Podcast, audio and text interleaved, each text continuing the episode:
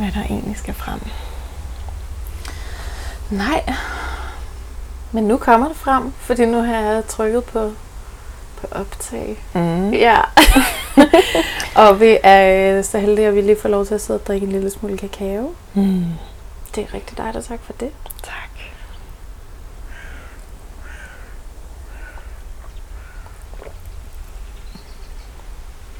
Vi sidder her i dit... Kalder du det et minihus? Ja. Tiny house. En tiny house. Mm. I en vild smuk have. Og hvis øh, dig, der lytter med, kan høre en masse dyr og fugle, så er det fordi døren står åben, og det er sommer.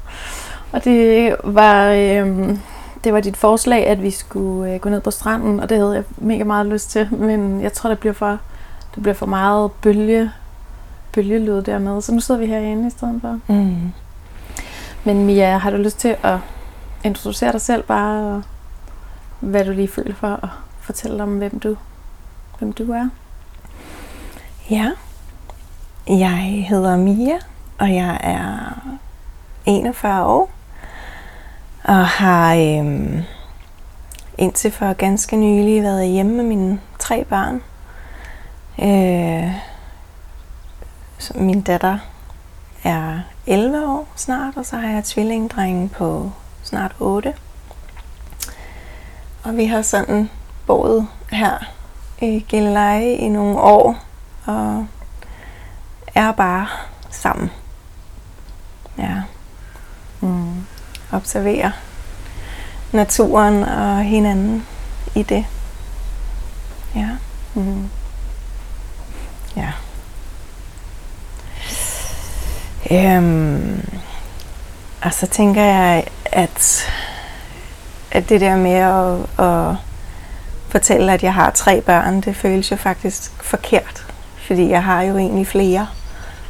Øhm, der er i hvert fald to flere, øhm, som jeg har været gravid med. Øh, og den ene var jeg gravid med efter mit første barn blev født og, og mistede i uge 16. Jeg havde en klar fornemmelse af, at det var en lille Hugo, der lå inde i mig. Øhm, og det blev vi jo vildt kede af, at han ikke skulle være hos os. Og cirka et års tid efter blev jeg gravid igen. Og jeg var dødsens angst for, at det der lille hjerte ikke skulle slå. Så jeg var hurtig op og få det tjekket allerede i uge. Jamen jeg ved ikke, det var jo en uge efter, jeg havde fundet ud af, at jeg var gravid. Det var super, super hurtigt. Hvor de så kunne konstatere, at der var to hjerteslag. Og det havde jeg bare slet ikke overhovedet forberedt mig på, øh, kunne komme til at ske. Øhm, og der gik ikke så lang tid, så havde jeg en fornemmelse af, at det var Hugo, der var hos mig igen. Og jeg vidste ikke rigtig, hvem den anden var. Øh, og det var jo derigennem den graviditet, at jeg mødte dig. Mm. Jeg fik mulighed for at blive fuldt til dørs. Selvom det også blev en, en oplevelse, som jeg jo ikke havde drømt om. Øhm, ja. Og så har jeg været gravid et par gange efter de tvillinger, hvor jeg har følt, at jeg ligesom ikke rigtig var klar til flere børn. Men der var særligt en sjæl, som fortalte mig, at hun hed Luna. Og jeg blev ved med at blive gravid med hende omkring sådan noget, hvor at jeg enten, hvor jeg vidste, at hun var undfanget på fuldmåne, eller der var bare noget med den måne der. Og hun blev ved med at sige til mig, Mia, jeg kommer for at balancere din familie. Jeg kommer for at være det sidste. Det føltes som om, at hun kom med, med ren healing. Og jeg blev ved med at sige, at jeg er ikke klar, du skal ikke... Øh, og jeg var gravid med hende, og, og så stoppede det igen hurtigt, og det tror jeg har været tre gange. Jeg har sådan lidt mistet overblik over det. Og så fjerde gang, jeg så blev gravid var med hende igen, der var jeg det faktisk til uge 20, hvor jeg jo også kontaktede dig, fordi jeg mærkede, at, at det føltes som om, der ikke var liv. Og det havde jeg egentlig følt hele vejen igennem den sidste graviditet. Øhm. Men jeg ville så gerne, for nu var jeg endelig klar til, at hun skulle komme ud til os. Og endelig sagt ja. Jeg endelig sagt nu. Nu er vi der, hvor vi kan rumme et ekstra barn. Vi er klar til, til dig. Og så var hun bare alligevel ikke klar. Jeg kunne simpelthen ikke forstå det, så jeg tog fat på dig, og jeg havde ikke været til nogen scanninger eller noget, fordi oplevelsen med, med tvillingerne havde gjort, at jeg bare tænkte, de blander sig bare helt udenom. Der er slet ikke nogen, der skal fortælle mig om, hvad der foregår i min mave, for det ved jeg godt selv. Øhm. Og så kom du jo hos mig og, og sagde, at din livmor er lidt lille i forhold til, at jeg sagde, at jeg var omkring 20 uger. Øhm. Og så kom jeg også også op og fik tjekket, og det var rigtigt nok. Der var et lille bitte foster, øh, som ikke levede. Og den, den rejse, tror jeg lidt, at det som er den historie, jeg kan mærke, der sådan gerne vil frem. Mm-hmm. Det er det der med, at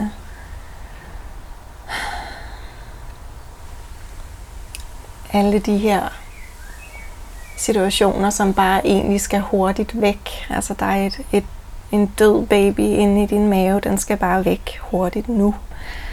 Den kan både skabe inflammation, og vi skal også bare væk med, med smerten og sorgen. Og jeg havde jo oplevet, da jeg var gravid med Hugo, første gang, og mistede det, at jeg også øh, aborterede derhjemme alene. Det skulle de heller ikke have lov til at presse mig til at få en udskrabning eller noget. Og der, der havde jeg oplevet og bløde rigtig, rigtig meget, og også ende med at komme på hospitalet, fordi jeg blødte så meget.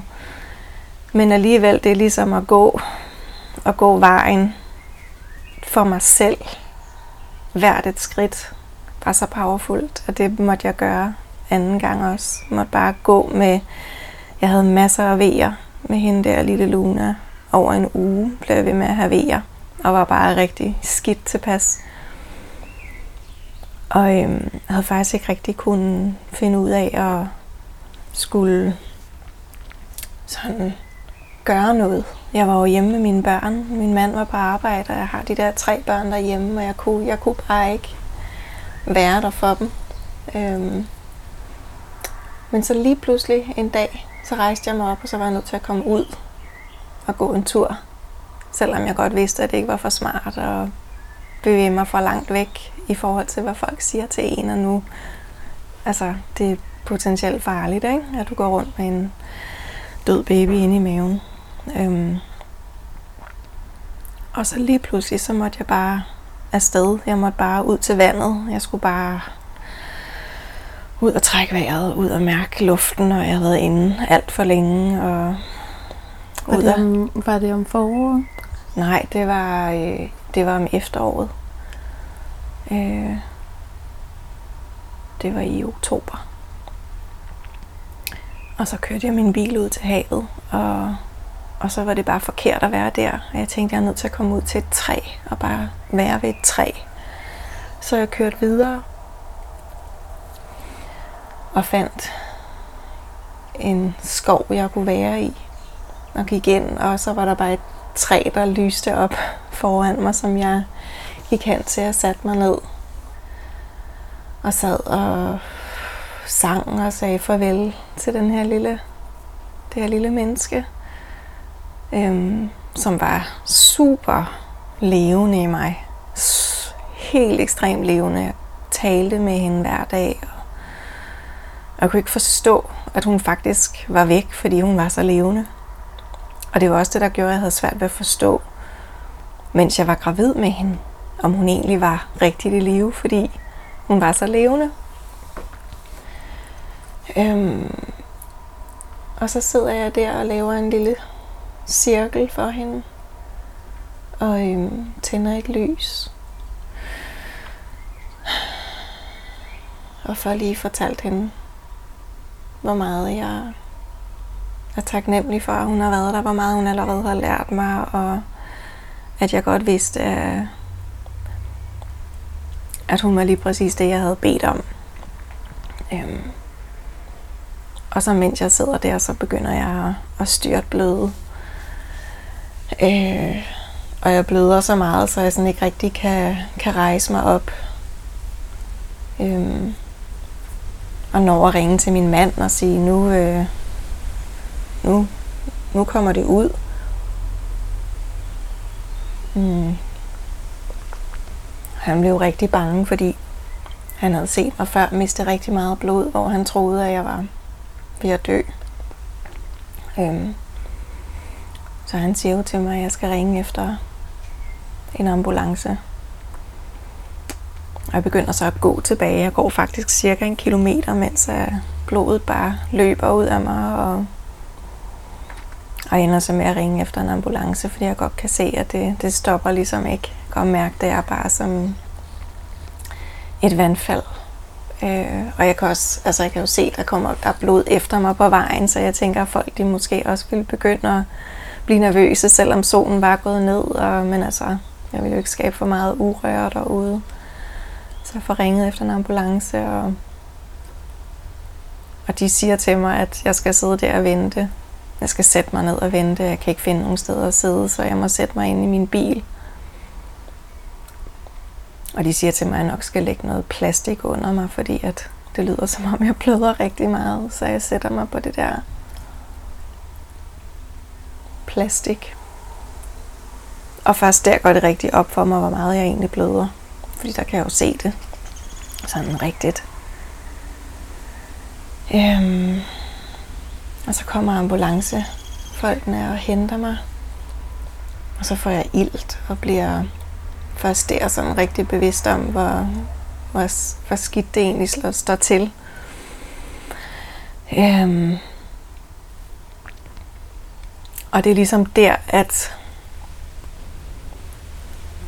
at healingen, som jeg nu kan mærke, er så integreret i mig efter de her to års tid.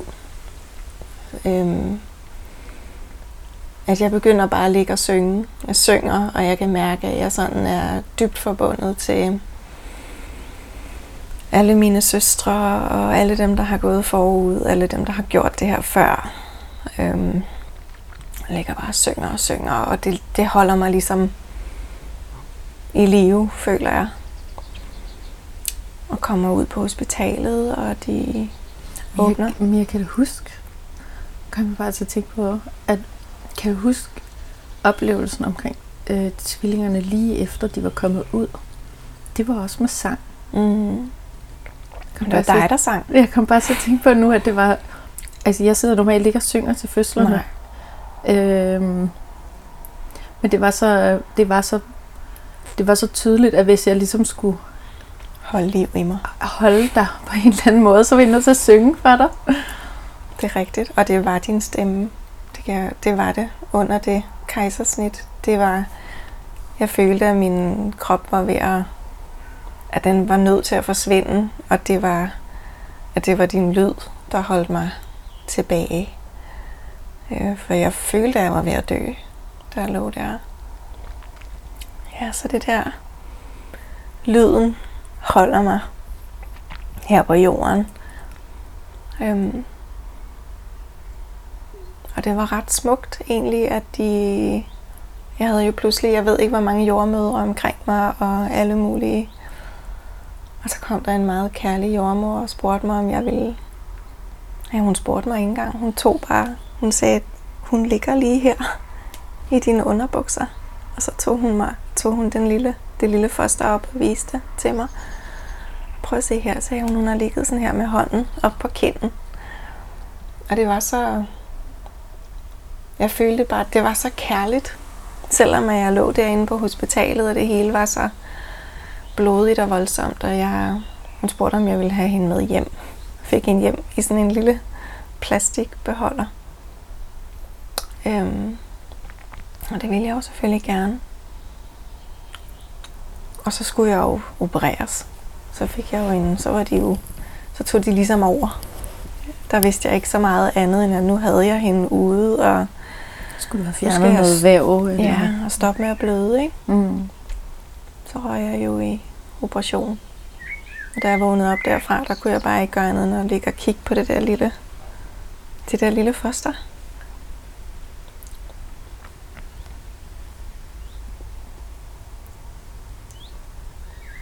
Der er så mange ting i den fødsel, som har været... For eksempel, at hun, jeg følte, at hun havde sagt til mig, at hun ville blive født under et træ. Og jeg havde tænkt, det er mærkeligt, fordi du er sat jeg havde regnet på det, ikke? jeg ved lige præcis, hvornår. Du er sat til den 22. 22. 2020. Der er du sat til. Så der kan jeg ikke sidde under et træ. i For Danmark. koldt. Hvor skal vi hen? Ja. Hvor skal vi rejse hen, for at jeg kan det? Og jeg havde faktisk snakket med dig om, hvor skal, Mhm. mm-hmm. kan du komme med til Costa Rica, eller kan du komme med til La Palma og Ja. Fordi hvis jeg skal føde under et træ, så bliver det nødt til at være et sted, hvor der er varmt. Mhm. Men det endte under et træ, fordi det var i oktober, og ja. Oh, så den fødsel, det som hun har gået og sagt til mig i alle de her år, hvor hun har været hos mig, det var, at hun ville komme og være med til at skabe balance, og det gjorde hun. Og det er, jeg,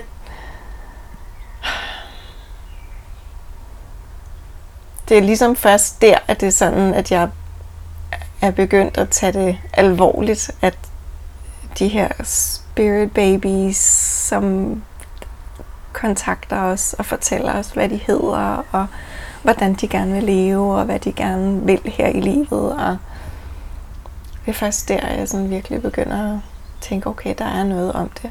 Fordi det er virkelig klappet i mit liv, efter at hun har været ind og ud, og den er lukket at nu kommer hun ikke mere. Altså nu... Hun har givet det, hun skulle give. Og det er overhovedet at kunne tage det ind. Der er alle de andre, alle de andre fødsler har ligesom bare været sådan et skridt på vejen i den healing, som jeg så inderligt har bedt efter, bedt om. Selvom at fødslen med tvillingerne ikke blev, som jeg ønskede det. Fordi jeg ser sådan, at de fødsler, jeg har haft, har næsten alle sammen været sådan, jeg har stået helt i min, helt i min power. Lige op ind til aller sidste sekund, hvor at, at jeg bliver bange, eller nogen får sagt noget, som gør mig utryg, eller og jeg står sådan virkelig stærkt, lige ind til aller sidste sekund, og tvillingerne har jo også, altså jeg har jo borget dem til næsten uge 40, så vidt jeg husker. Mm. Øhm, hvilket er rimelig uhørt med den form for enæggede tvillinger med delt moderkage og sådan. Øh, og så alligevel, så sker der et eller andet, som gør, at jeg, at jeg mister tilliden til mig og min krop. Og ja, og det var jo den rejse, du var med på hos mig Mm. i mit liv med tvillingerne. For der var virkelig noget, der skulle, der var noget, der skulle siges med store ord. Altså det var jo, jeg tror, det var det, der gik op for mig der, det var, at jeg ikke kunne gå en mellemvej. Jeg kunne ikke tage imod lidt skærninger her fra dem, og lidt øh, hjælpende ord på vejen. Altså fordi jeg var nødt til 100% at gå min egen vej, hvis jeg ville gøre det, som jeg higer efter at gøre. Øh, og lige så snart de var inde over lægerne eller jordmøder på hospitalerne, så var det jo et spørgsmål om at finde fejl på en eller anden måde. Og mistilliden til de ting, som jeg oplevede, var, var stor. Og ja, nu kommer hele den der idé med tvillingerne, øhm, at, øh, at der jo faktisk også til, på en måde blev jeg jo troet i sidste ende. Øh, fordi jeg rigtig gerne ville føde dem hjemme. Og de prøvede jo med næb og klør at få mig til at indse, at det var for farligt, og så prøvede de måske også til sidst at sige nogle ting, som var usande, for at få mig til at skifte mening, og det gjorde jeg også også. Og den, den fødsel er ikke helt lukket endnu, det er stadig et åbent sår, men det at føde Luna på den måde, lukkede det lidt, fordi jeg var med til at, at jeg bedre kunne tage den kraft hjem til mig selv.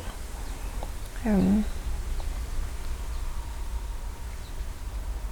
Ja, jeg springer helt vildt meget i det, som jeg også talte om, at det er jo super svært, fordi det er jo ikke linært overhovedet. Det føles jo som om, at alle tingene foregår samtidig, mm. stort set. Men det gør de jo også lige nu, kan man sige. Ikke? Vi ja. får lov til sådan at kigge ja. ned i alt muligt, du har oplevet, som ja. er levende lige nu. Ja. Og i virkeligheden også nogle af de ting, som jeg hørte dig beskrive om. Det er også, vi har snakket om Lunas fødsel og oplevelser omkring det. Jeg kan huske min, den oplevelse, jeg har af dig fra vi mødtes, øhm, da du stadigvæk var gravid med hende, og din oplevelse af, at hun var så, så til stede. Og det var også tydeligt, at hun var meget til stede for mig. Øhm, Og så er det, så er det vildt smukt at høre, hvad du ligesom har fået af hende. Fordi det, det, det er jo også noget, der tager noget tid at finde ud af. Ja. Og det hænger fuldstændig sammen med de fødsler, du både havde med din store pige og tvillingerne, og hvem du har været i alle de faser. Mm. Ja, det er virkelig den oplevelse, jeg står tilbage med at bare være dybt forbundet til dem alle sammen, og til det, og til udviklingen af, af mig. Ja. Mm. Og jeg sørger lidt over, at jeg ikke muligvis kommer til at opleve en ægte fødsel. Så kan jeg ikke bare få lov til at opleve, helst med tvillinger. jeg vil virkelig gerne, virkelig gerne føde, føde dem. tvillinger. Mm. Jeg føde dem. Mm. Kan jeg få lov til at føde Hugo og Charlie? Mm. Ah, ja. Ja, hvordan, hvordan føles det i kroppen nu at snakke om det? Fordi det er jo ikke nødvendigvis hver dag, man dykker ned i de sår, vi har omkring fødslerne, men mm. hvordan føles det, når vi rører ved det nu?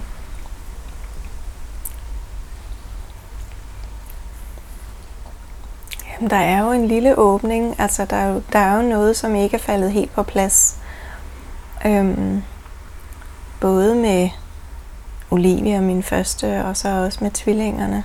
Øhm, og begge dele har jo, er jo et eller andet sted nogle temaer, som jeg arbejder videre på i min hverdag, som, hvor jeg sådan er nødt til at fortælle mig selv, at healingen i det ikke kun ligger i at føde et nyt barn. Men at det også ligger i at, at bare stå helt i mig, i hvad end jeg laver. Øhm, ja, og også i mit moderskab nu, fordi der er jo masser at tage fat på med de væsener, som er kommet ud her og står her og kræver noget også. Mm. Øhm, men ja, med, altså med Olivia, der har jeg stadig den følelse af, sådan for helvede, hvis den der jordmor, som kom ind ad døren helt ung og undskyld, men jeg spurgte hende jo, har du selv børn? Altså fordi jeg kunne slet ikke, jeg kunne ikke forholde mig til, at hun skulle støtte mig, når hun ikke selv havde prøvet det. At det var sådan, og det ved jeg godt, at det kan man jo godt, men det kunne hun ikke. Altså det var hun ikke i stand til. Øhm, og hun blev bange på et tidspunkt, og det, og det reagerede jeg på. Øh, og potentialet i den fødsel var bare så smukt. Altså Olivia var jo på vej ud med frakke.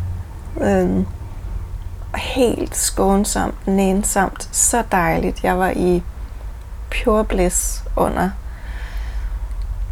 størstedelen af den fødsel med hende i vand, og min mand, der bare kærtegner mig, og hver en V og sådan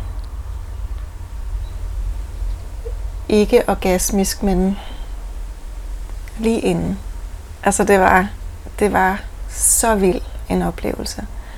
Og så lige pludselig fik jeg at vide, at nu var jeg nok, nu skulle jeg nok til at presse. Og det havde jeg bare slet ikke lyst til. Jeg synes, det var mega underligt, at jeg skulle presse. Det gav ikke mening for mig. Og hun ville have mig op af det vand, og hun ville have mig ud på toilettet. Og jeg sådan først sagde, det har jeg ikke lyst til. Jamen det tror jeg, du skal nu. Og jeg havde det jo fint, så det gav bare slet ikke mening. Men hun synes, at det var ved at være tid. Og så rejser jeg mig op, og det der med bare at komme op af vandet og ud og sidde på toilettet og få at vide, at jeg skulle prøve at presse. Og jeg vidste ikke, hvad hun mente. Det gav virkelig ikke mening for mig at skulle presse. Og så sagde hun, om så må vi lige kigge på dig. Og så kiggede hun på mig, og så sagde hun, om dit vand er jo slet ikke gået, så det, det tager vi lige. Så tog hun det, og så begyndte det at gøre ondt. Og hun blev forskrækket, fordi der var grønt vand, grønt fostervand. Så hun blev vildt bange, og, det, og jeg kan huske hendes øjne, da hun ser det vand. Altså hendes angst det placerede sig bare på to sekunder i mig, og så blev jeg bange, og så lå jeg på siden, og så kunne jeg ikke være nogen steder, så gjorde det så motherfucker ondt. Og jeg kunne bare huske, at jeg tænkte, det er fordi jeg er bange. Jeg blev ved med at tænke, det er fordi jeg er bange, og jeg kan ikke lade være med at være bange. Det gjorde så ondt. Og det var jo, det endte jo med, at hun, så sagde hun til mig, Mia, det er kun fordi, at, at jeg ikke kan, jeg ved ikke, der var noget, hun ikke kunne måle. Der var et eller andet, som hun kun kunne gøre på hospitalet. Og hun sagde, at det kan sagtens være, at den her baby kommer ud om tre minutter, og alting er helt okay. Men det kan også godt være, at den kommer ud, og det ikke er. Og det eneste, jeg kunne tænke, det var hendes blik, og den smerte, jeg kunne mærke. Øh, og jeg kunne slet ikke overhovedet altså tage en beslutning, fordi der havde jeg bare brug for, at hun vidste, at hun vidste, hvad der var rigtigt at gøre. øhm, og det var lidt igen det der med følelsen af at bare tvivle lige før maratonet er slut. Sådan, hvad, hvad skal jeg gøre nu? Og så endte vi jo med at igen tage bare bu bu på hospitalet, og jeg havde, man kalder det jo så presse ved, jeg havde slet ikke lyst til at presse, men jeg havde presse ved i de der 20 minutter i en ambulance, hvor jeg ikke kunne være i mig selv, og så kommer vi ud på hospitalet. Og så vil de have mig til at presse, og ligger på ryggen, og prøv at lægge dig på siden og pres. Og jeg havde stadigvæk ikke lyst til at presse. Det føltes så forkert. Så de endte med at sætte en kop på min datters hoved. Og så prøvede jeg at presse. Og så kom hun ud med det samme. Og fødselslægen sagde til mig, hvilket jeg sådan bed meget mærke i, fordi det betød noget, og han sagde mere, det var, jeg har slet ikke trukket i hende, det var dig der fik hende ud. Men følelsen af, at jeg havde presset, var stadig så forkert, så det var... Ja. Og så kom hun ud, og jeg var helt forvirret. Jeg følte slet ikke, at jeg sådan kunne forholde mig til hende overhovedet, og, og min mand ville bare gerne hjem fra hospitalet. Altså nu havde det været så dejligt, hun skulle bare væk herfra, og okay, så gør vi det, og så jeg følte bare sådan, at alt røg hen over hovedet på mig lige pludselig. Og det var også sådan, starten på hendes liv blev. Jeg, jeg følte, at jeg ikke vidste, hvad jeg skulle gøre. Jeg havde helt mistet min øh, fornemmelse for, hvad der var rigtigt. Ja.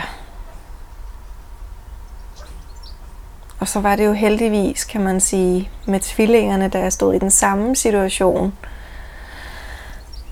Og endte med at sige ja til det der lorte kejsersnit.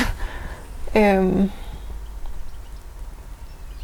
da det var, at de så kom ud, der var jeg jo trods alt bedre forberedt til sådan hurtigt at tune ind i min kraft igen. Nu havde de ligesom gjort det, de skulle, og så kunne de bare fise af, og så skulle jeg nok tage mig af de drenge, for det var noget af det, jeg også var allermest bange for at vide at skulle få et kejsersnit. Det var, at jeg ikke kunne connecte ordentligt med dem, og jeg ikke kunne arme, og bare det jeg skulle operere sig jo frygteligt, altså.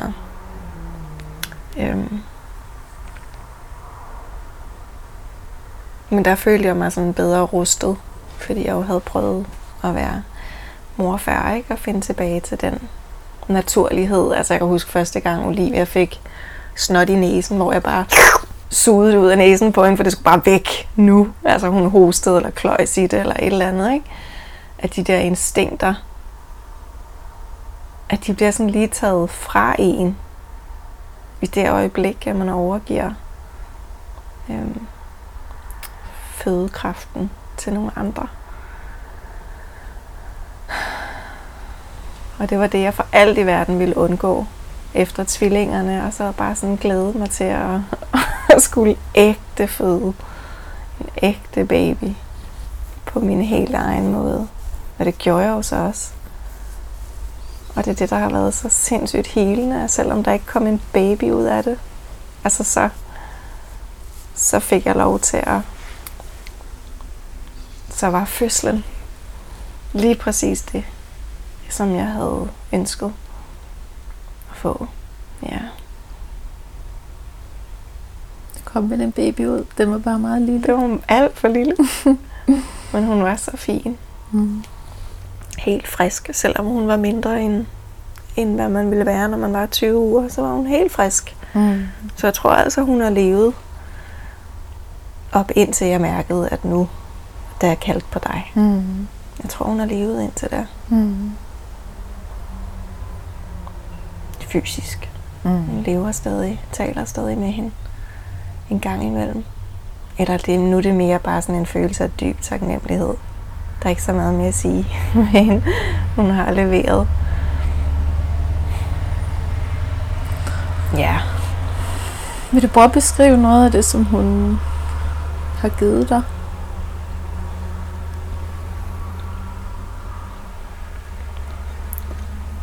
Jamen det var ligesom altså, den der følelse af bare at lytte.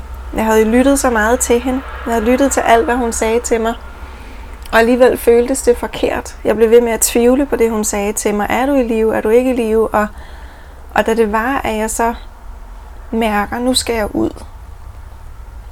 Nu skal jeg ned til vandet. Nej, det er ikke vandet. Nu skal jeg ind til et træ. Ah, det er her. At det er det, hun har givet mig det er, jeg kan ikke engang beskrive det med ord, fordi det er tvivlen, der ikke længere er der. At jeg bare følger den impuls, det der føles rigtigt. Det har gjort livet utrolig let for mig. øhm, det er jo ikke altid selvfølgelig, jeg kan det, men det er som om, jeg har virkelig, virkelig, det sidder i min krop nu. 100 procent at følge. For det var så rigtigt. Det var så godt at sidde der i mit eget med hende under et træ. Og sådan en kæmpe flok af Rådyr. rådyr og kronhjorte, og der bare sådan kom gående forbi og lige kiggede på mig og gik videre. I det sekund, hun bragede igennem. Det var så, det var så smukt og så rørende, og da det var, jeg vågnede op på hospitalet, jeg kunne ikke lade være med at snakke om den oplevelse til min mand som det smukkeste, og han var sådan, jamen jeg vil jo, altså vi har jo mistet en baby, hvad snakker du om? Og jeg var bare så fuldendt. Jeg var så forløst. Fordi det bare har været rigtigt. Og det tror jeg, det er det, det er det, hun er kommet med. Den vildeste, vildeste healing på celleplan, fordi hun kom igennem mig fysisk også. Det var ikke bare en eller anden tanke i meditation, eller en eller anden... Det kom igennem mig sådan. Jeg var nødt til at leve det fysisk.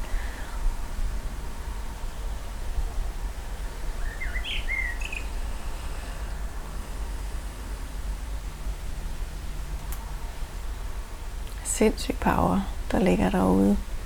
Hele tiden. Det føles som den der, man kan hele tiden trække den energi hjem. Men at få lov til at få det igennem kroppen, det er jo der. Det er jo der, det virkelig integrerer sig. Og det er nogle gange så smertefuldt, og det er jo også det, hun har været med til. Det er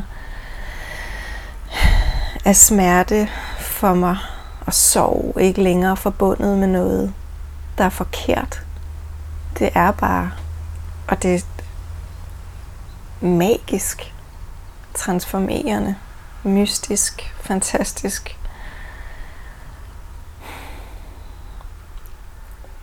Når jeg kan finde ud af at gå med det. Når jeg ikke kan, så, er det jo, så føles det ikke rart. Men det, det smerte føles rart, når, når jeg kan være med det på samme måde som i en fødsel.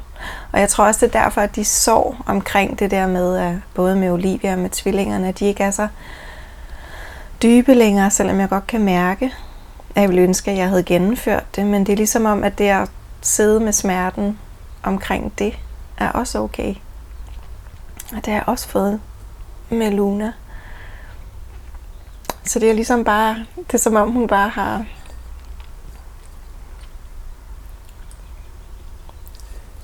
drysset ud over alt. Og, og historien, altså når jeg har fortalt historien til folk, så det som om, at det også gør noget ved dem, forandrer i dem. Det rækker bredt, når, når jeg lytter. Og det får, der jeg har fortsat med, altså efter jeg havde født hende, så var jeg jo fuldstændig som en karklud. Altså jeg kunne ikke rejse mig op. Det en måned var jeg jo helt, altså udover at jeg havde mistet en masse blod, så var det jo også min krop. Altså hele det skift er jo kæmpestort, og der er jo ikke den forløsning som ved en baby, når du har den foran dig, den nye opgave, du nu skal tage dig til, øh, som fylder dig op, der er jo ligesom bare et tomrum på en eller anden måde. Så jeg var jo, jeg dykkede jo den første tid efter, og vidste ikke, hvad jeg skulle gøre. Og igen, mine tre børn var derhjemme, og jeg skulle jo også være der for dem, så det er jo, altså jeg måtte sige til dem, at de måtte lave mad til sig selv. Altså de er jo ikke særlig store, men jeg var bare nødt til at gå igennem det, og, og de var bare med mig igennem det. Og det var jo egentlig også ret smukt. Det integrerede også noget nyt i mig, at jeg ikke skulle sende dem afsted til enten mormor eller børnehave, eller et sted, hvor at de så kunne blive fyldt op. Nej, de var i den smerte med mig igennem det. Så mig være helt dårlig, og hjalp mig, når de kunne, og var ligeglade, når de ikke kunne. Altså, når de havde brug for at være i sig selv. Så det var også en kæmpe healing at være i det. Og det var jo i oktober. Og så flyttede vi herop. Og siden vi flyttede herop til vandet, så begyndte jeg at bade i havet.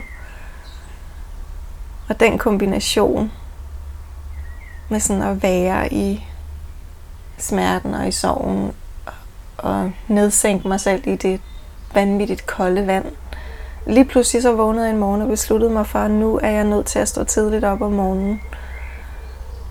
Og bare være med mig selv. Øhm, være med det, der er. Og gå med lige præcis den følelse, jeg havde, da det var, jeg kørte ud til vandet, og jeg havde vejer med, med Luna. Jeg må stå op om morgenen og gå med den følelse, jeg har ved jeg til vandet, ved jeg i skoven, ved jeg drikke kakao eller te, eller skal jeg Altså sådan bare bruge timer på det.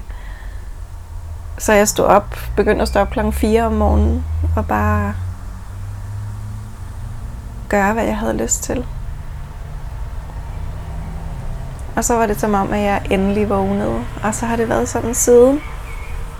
Og jeg, ja, så den fødsel med Luna føles bare som mit turning point i mit liv. Alt det, jeg har bedt om, har vendt sig.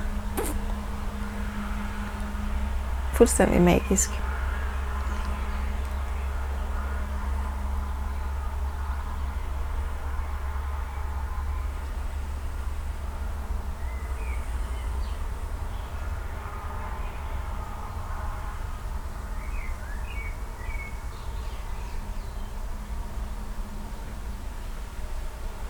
Mit liv, som ellers har været... Jeg har levet meget i vinter, tror jeg. Virkelig meget. De første 40 år af mit liv har været i vinter. Jeg har ikke vidst, hvor jeg kunne hente energi. Jeg har ikke vidst, hvordan jeg kunne fylde mig selv op. Jeg har ikke... Og lige pludselig, så er jeg gået ind i mit forår, og alt det begynder at... Der er ikke noget, der blomstrer endnu, men det hele, det ligger bare Klar. klar. Så klar. Ja, ja. Så jeg er så taknemmelig. Ja.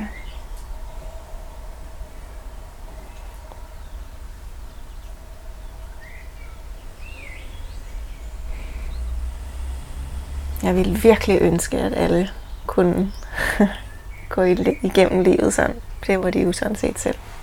Mm. Selvom, Derfor hvordan kan de man gør. godt have et ønske. Men jeg, ja, for søren, altså, det føles godt. Ja. Ja. Mm.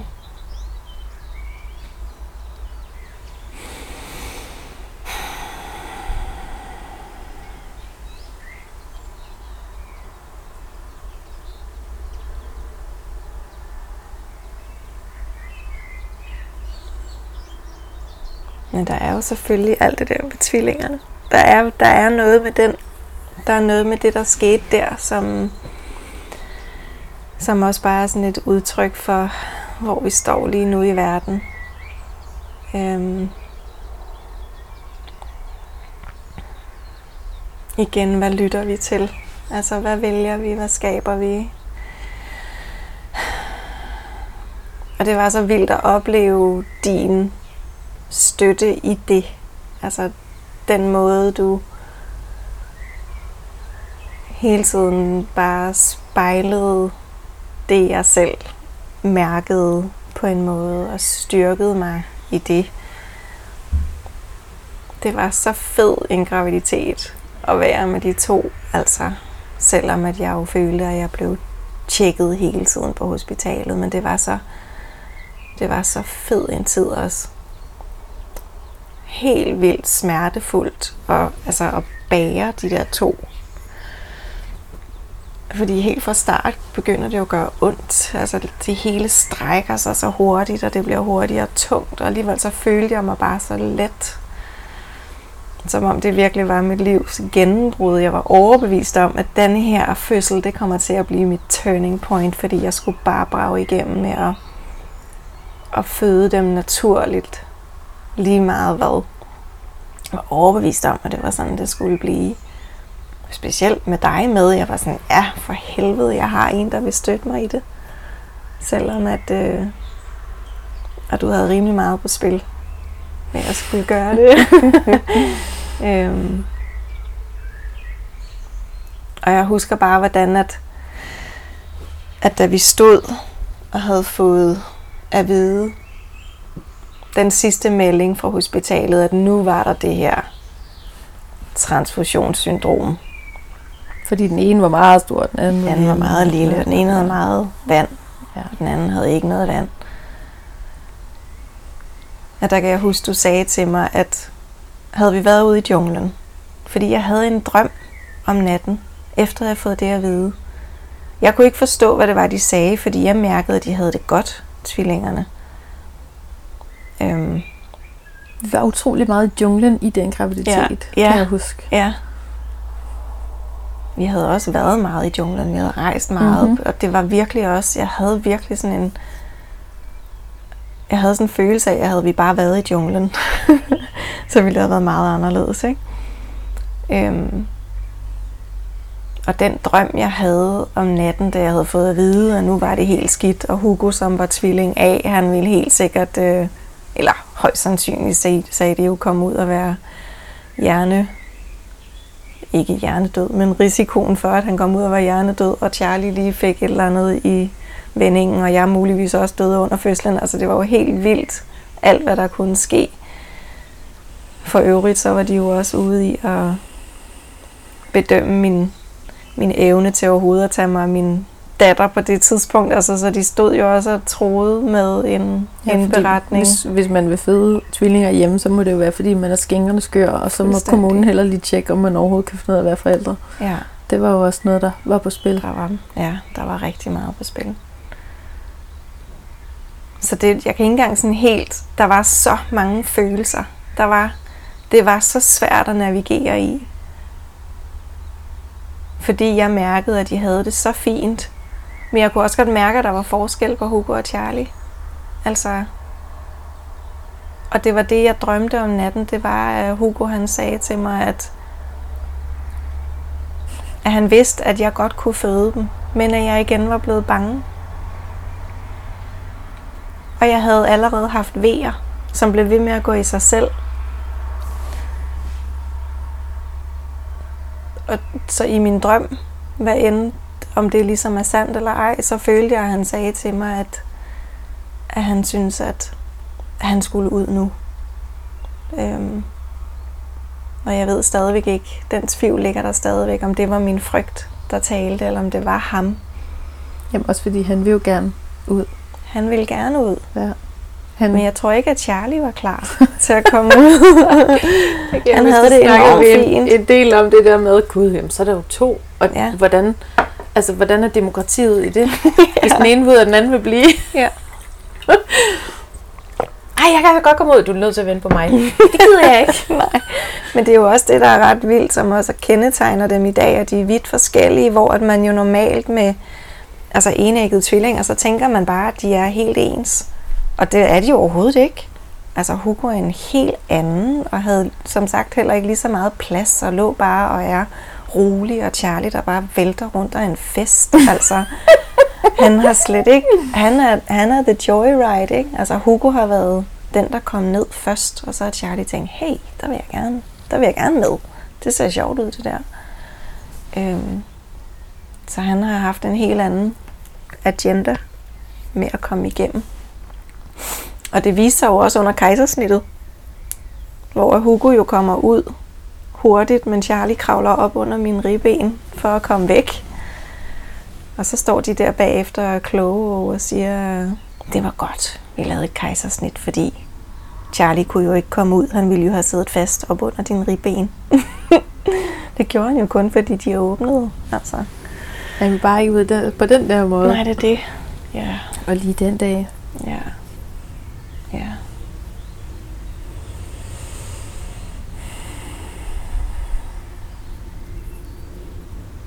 Det er helt svært at skille det hele ad. Det kan det simpelthen ikke. Det hele har ligesom banet vej for noget, og noget er kommet i kølvandet og noget andet. Det hele har været så vigtigt. Og helt perfekt.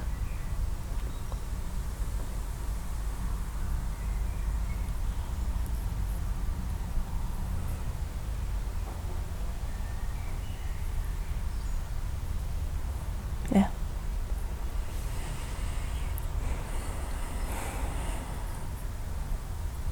Tusind tak for den her tur ind i dit fødsler igen. Som sædvanligt, skulle jeg til at sige. så handler det jo altid bare om alt muligt andet også. Fordi fødslerne er jo bare en lille del af vores liv, som ender med at blive en stor del af vores liv, som ender med at være symbol på alt det andet, der foregår. Ikke? Mm. Ja. Jeg er glad for, at du har lyst til at dele din historie med Luna også. Fra mm. din perspektiv, Mm. du har nu. Ja. Jeg synes, det er nogle fødsler, som heller ikke bliver hørt. Og æret. Ja. Jeg har siddet og tænkt på rigtig mange, som jeg glæder mig til at skal høre din fortælling. Mm. Som struggler med at placere deres englebørn. Mm. Ja. Det kunne være dejligt. En spirit baby. Ja. Nå, så kan man jo godt få en til, hvis det bare er en spirit Ja, baby. det. Jeg vil gerne have noget mere. Ja, men det er jo det. Men jeg har jo, altså... Altså mikrodosering af svampe og sådan noget. mikrodosering Genialt! Åh, vidunderligt. Det stopper aldrig. Nej. Men det er jo mere af det. Jeg vil gerne have mere af det. Ja. Altså, ja. Mere af de store overgange. Ja, de er så mega fede. mega fede. Og det er også det, som vi står i lige nu Mm. i verden. En stor fødsel.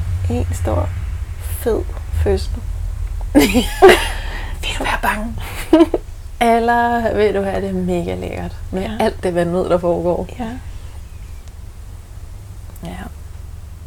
Tusind tak. Tak.